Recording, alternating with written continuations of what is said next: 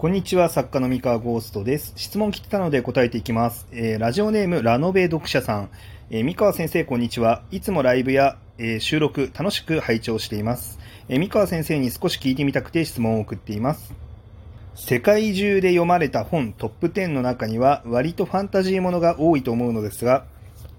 日本ではラノベを含め、ファンタジーの本が多いので底上げされてると思っています。えー、なぜ日本のファンタジーものはハリーポッターみたいに世界中で売れないのでしょうか？ん、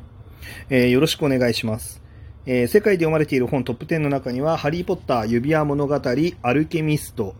などが入っているみたいです。ということで、ラノベ読者さん、えー、質問ありがとうございます。ごめんなさい。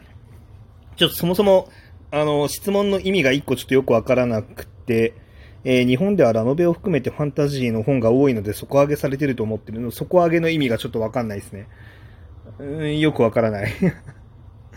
えー、そうですね。まあまあ、ちょっとそれは置いといて、まあ、あれですね。まあ日本のファンタジーが、えー、世界で、世界中で売れないのはなぜかっていう質問なんですけど、えっ、ー、と、いや、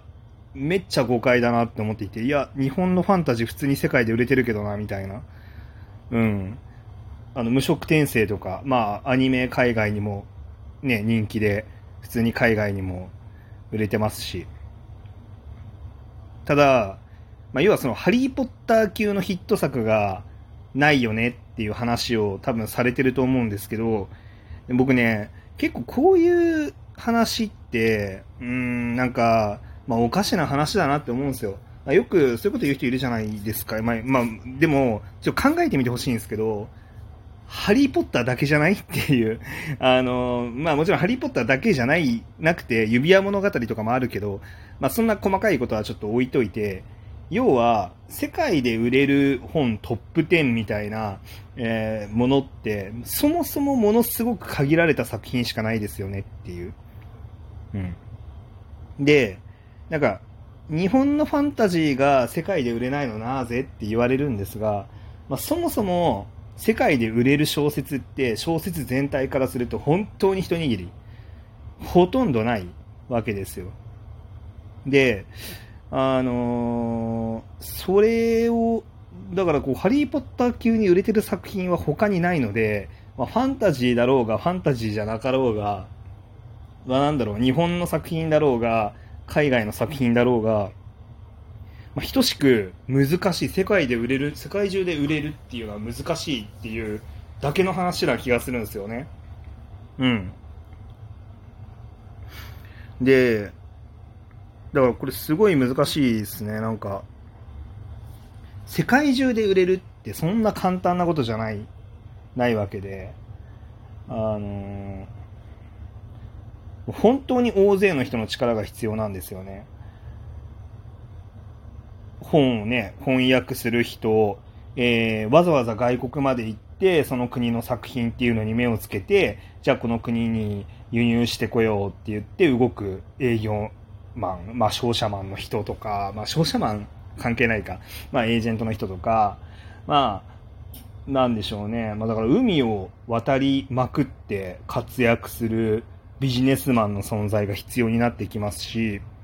あのー、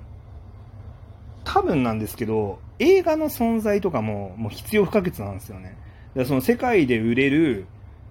映画、世界で売れるアニメにするとか、でしかもその世界って言っても、じゃあ世界中のオタクに売れたらハリー・ポッター級になるのかって言ったら多分違うじゃないですか。世界中のオタクだけに売れたんじゃ多分ハリー・ポッター級の売り上げにならないですよね。オタクだけじゃなくて、そのなんか、オタクとか非オタクみたいなものが確定する前の小学生だったりとか、まあ、子供たちですよね、だったりとか、まあ、その子供たちの親が買い与えてあげようって思えるような本になっていたとか、まあ、そういうことの積み重ねの結果が、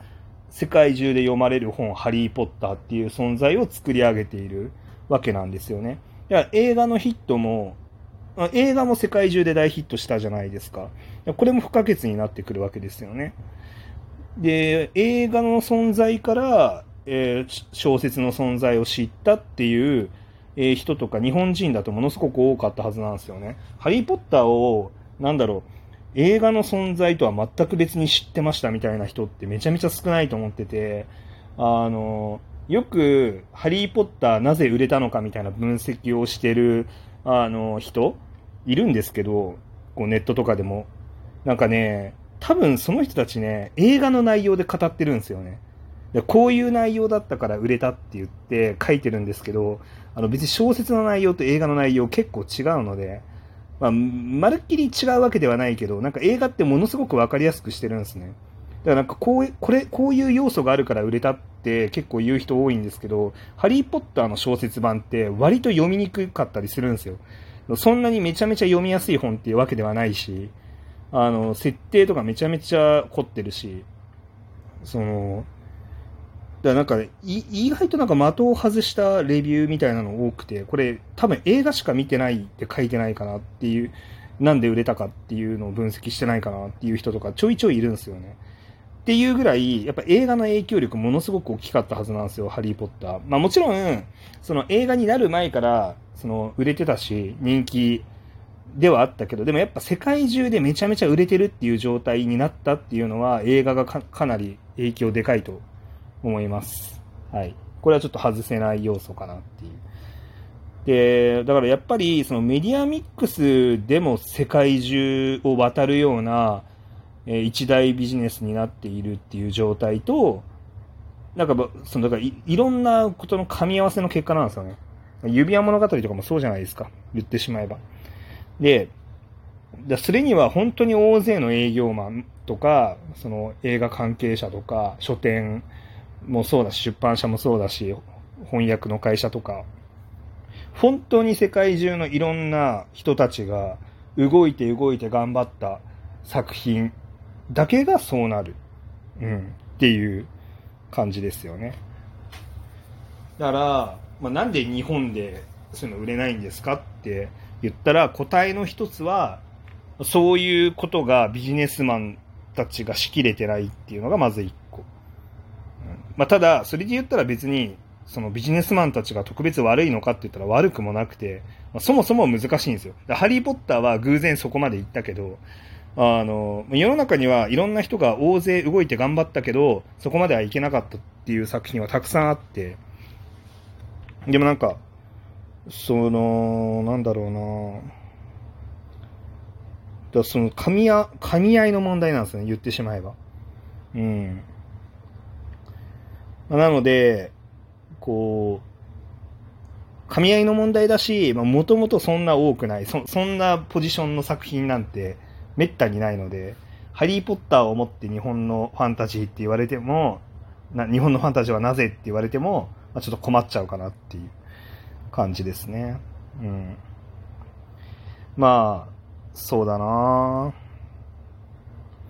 まあ、ちょっとね、難しい、難しいんですよ。世界で読まれる本みたいなものって。まあ、そもそも、あの、まあ、なんだろうな、こう、英語で書かれてない時点でハードルが高いみたいなこともありますし、まあ、それでもなんか今は、英語の翻訳っていう形でどんどん広がっていくっていうこともあるので、まあ、全然日本語で原作書いても、まあ、可能性はあるんじゃないかなって思いますけど、まあ難しいですね。うん。そう、難しいんです。とにかく難しい。まあ、ただ、まあ、ファンタジーっていうのは、まあ、割とその海を渡りやすいというか、海を渡るだけじゃなくて、結構その、なんだろうな、あの、読んでる人の基礎的な知識だったりとか、その、なんていうのかな、うん、IQ だったりとか、年齢層だったりとか、そういうのも、なんか割と、なんていうんだろうな、うんと、超越しやすいかなって思っていて、なんか、ファンタジーって、まあ、現実とは厳密に違うか、厳密に言うと現実とはちょっと違うから、なんだろう、こう、な、なんかね、難しいんですけど、こう、心、心象風景に訴えかけるというか、まあ、いろんな人が、こう、無意識に思い浮かべる、あの、光景だったりとか、こう、価値観っていうもの、まあ、そこをくすぐるように、あの、作ると、なんか、現実とはちょっと違うんだけど、なんか曖昧な部分で現実味を感じるっていうところで、割とファンタジーって、あの、国境を越えやすいなっていう気はするんですよ。なんか僕の言ってること多分、ほとんどの人意味わかんないんじゃないかなって思うんですけど、なんか僕の中にあって、なんかそういう確固たるものが。なんかああるんですけど、確固たるものじゃないな、曖昧なものだな、曖昧なものがあって、で、だからファンタジーは強いっていう自分の中であのなんか結論があるんだけど、それをなんだろう、すごい分かりやすいデジタルな表現にできないですよね、これ。なんでちょっとこういうふんわりした言い方になっちゃうんですけど、まあ、そんな感じですね。だし、まあ、あとやっぱりファンタジーなんだけど、ハリー・ポッターって登場人物のはね、まあ、結構等身大の悩みとか持ってたりとか、まあ、その世界ならではの悩みなんだけど、現実世界における事件とか、えっ、と、問題のメタファーになってることが多かったりして、このメタファーっていうテクニック、使えてるプロの創作者も結構少ないと思うんですけど、このメタファーってめっちゃ大事なんですよね、多分。その理屈では理解できないけど、心でわかるっていう風にもの作るときに結構メタファーって大事で、暗喩って意味ですね。その、この暗喩っていうのは本当に使いこなすの難しくて超上級者向けのテクニックになるんですけど、僕もね、うまく使えるときとうまく使えないときがある。本当に。だからプロでもなんか全然、あの、うまく使うの難しいっていうレベルの話なんですけど、まあ、そういう意味ではそのメタファーとかがすごいしっかりあのあの組み込まれてるので、そういうのも海当たりやすかった、その価値観の超越をして、いろんな世界の人に伝わりやすかったっていうのは、もちろんあると思いますね。で、ほとんどの作品が、それやできないというかや、やり、やれないっていうのも、まあ仕方ない部分ではあるかなって。まあだから、まあ結論、ハリーポッターは特別な作品なんで、まあみんなそこ目指して頑張ってますけど難しいですって話です。以上。